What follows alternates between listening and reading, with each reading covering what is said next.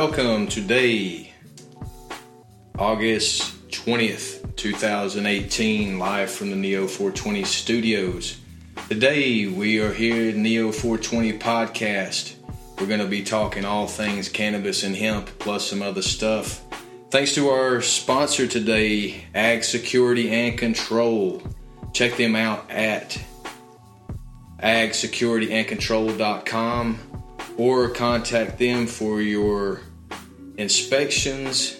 If you're a grow operation facilities manager in Oregon or in California. Oregon phone number 541 619 2895. California 541 619 2895. Same number for both Oregon and California. Check out Ag Security and Control is right now they are offering a free inspection to make sure your facility is compliant. Check them out.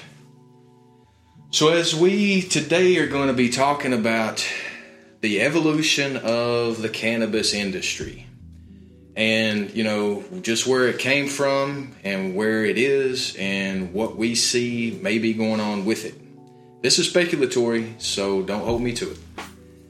It dates all the way back to the most modern uh, cannabis movement happened back in the 90s in California with a medical program that took off that got the attention of the world.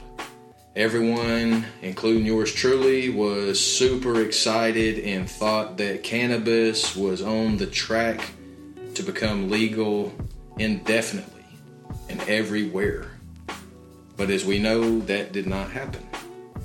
And what ended up creating such a delay on all of this was the fact that other states didn't embrace the idea that cannabis was a medicine. And really, they couldn't because each state had to follow federal guidelines in order to keep getting funding for their roads, for infrastructure projects and utility companies that were developing major infrastructure had to have federal compliance. So there was this duality of a desire from a state to make it happen, but a limitation based on how the federal government funded different state programs. So when we started looking at the idea of the medical program, you know, it started evolving. We had Alaska, we had a couple of other states really move in aggressively and uh, aggressively in the sense of putting a, a, plan to action. Not one that was just a lot of rhetoric, not one that had all a lot of red tape, but one that actually worked for the people that needed it. And those programs have continued to be successful, but the black market now has busted wide open. a lot of people, you know, growing more than they are really supposed to by regulation of the medical program. And they're being allowed uh, to cultivate that much without any check and balance. And now we're into the rec program to where there is a lot of check and balance. But continuing on that uh, historical path, there was the big movement that happened in Washington State and in Colorado.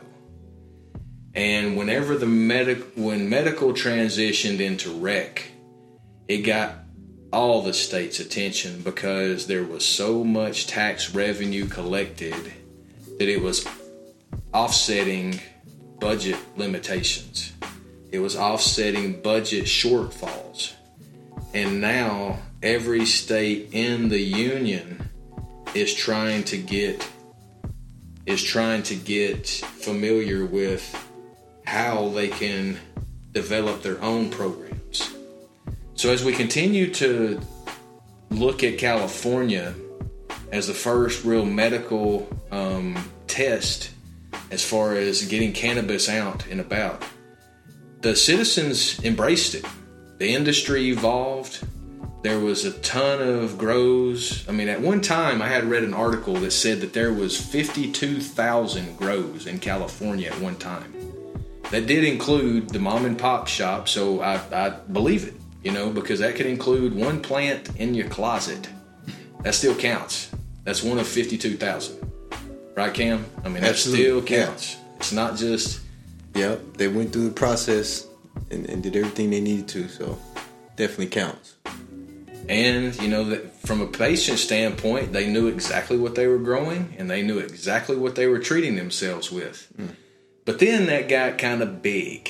You know, it kind of moved a little bit beyond the closet and got into warehouses, greenhouses, light dep systems. You know, people that were growing more and more efficiently, growing bigger, better, higher THC numbers, just blowing it out.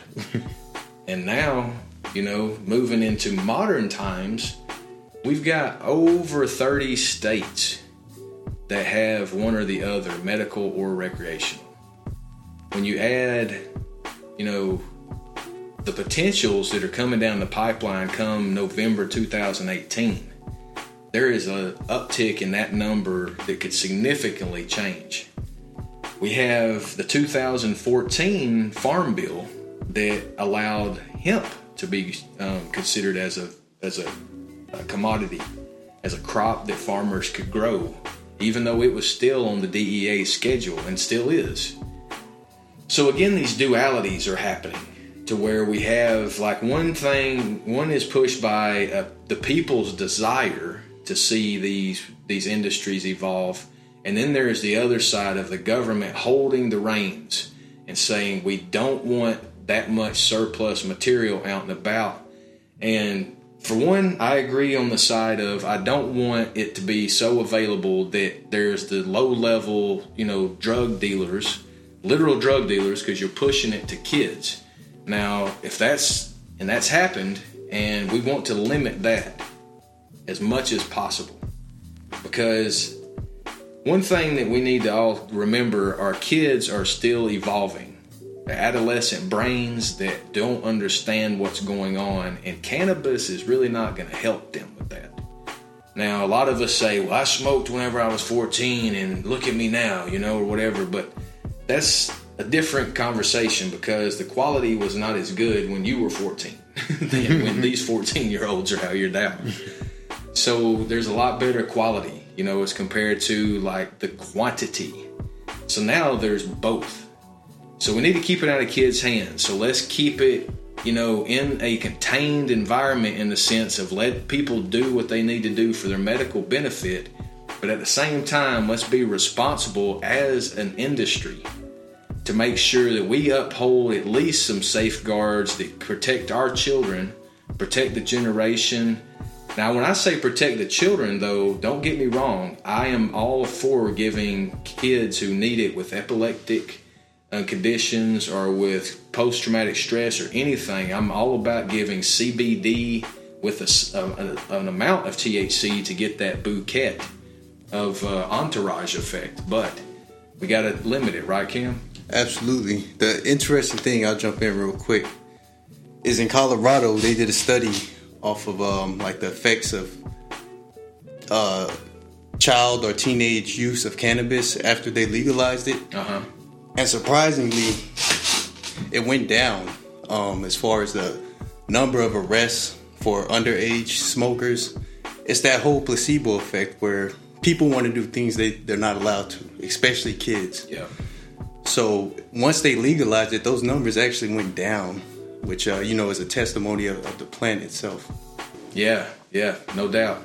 And that's one thing. So as we look to the current state of the industry, states are popping up, businesses are popping up, edibles are coming online, hemp, cannabis.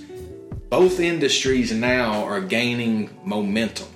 Cannabis, you know, more of the THC variety is the drive. Then you've got the, you know, hemp, which when I, I apologize, I know I, I like hybrids. So both, you know, the CBD, the THC side of the plant is is growing, but we need to look at what is going to be the future. If you got any ideas, hit us up at contact at neo420.com. Hit us up on our Instagram. Check us out anywhere at neo420. But we thank our sponsors, Ag Security and Control. Check us out next time. Stay medicated.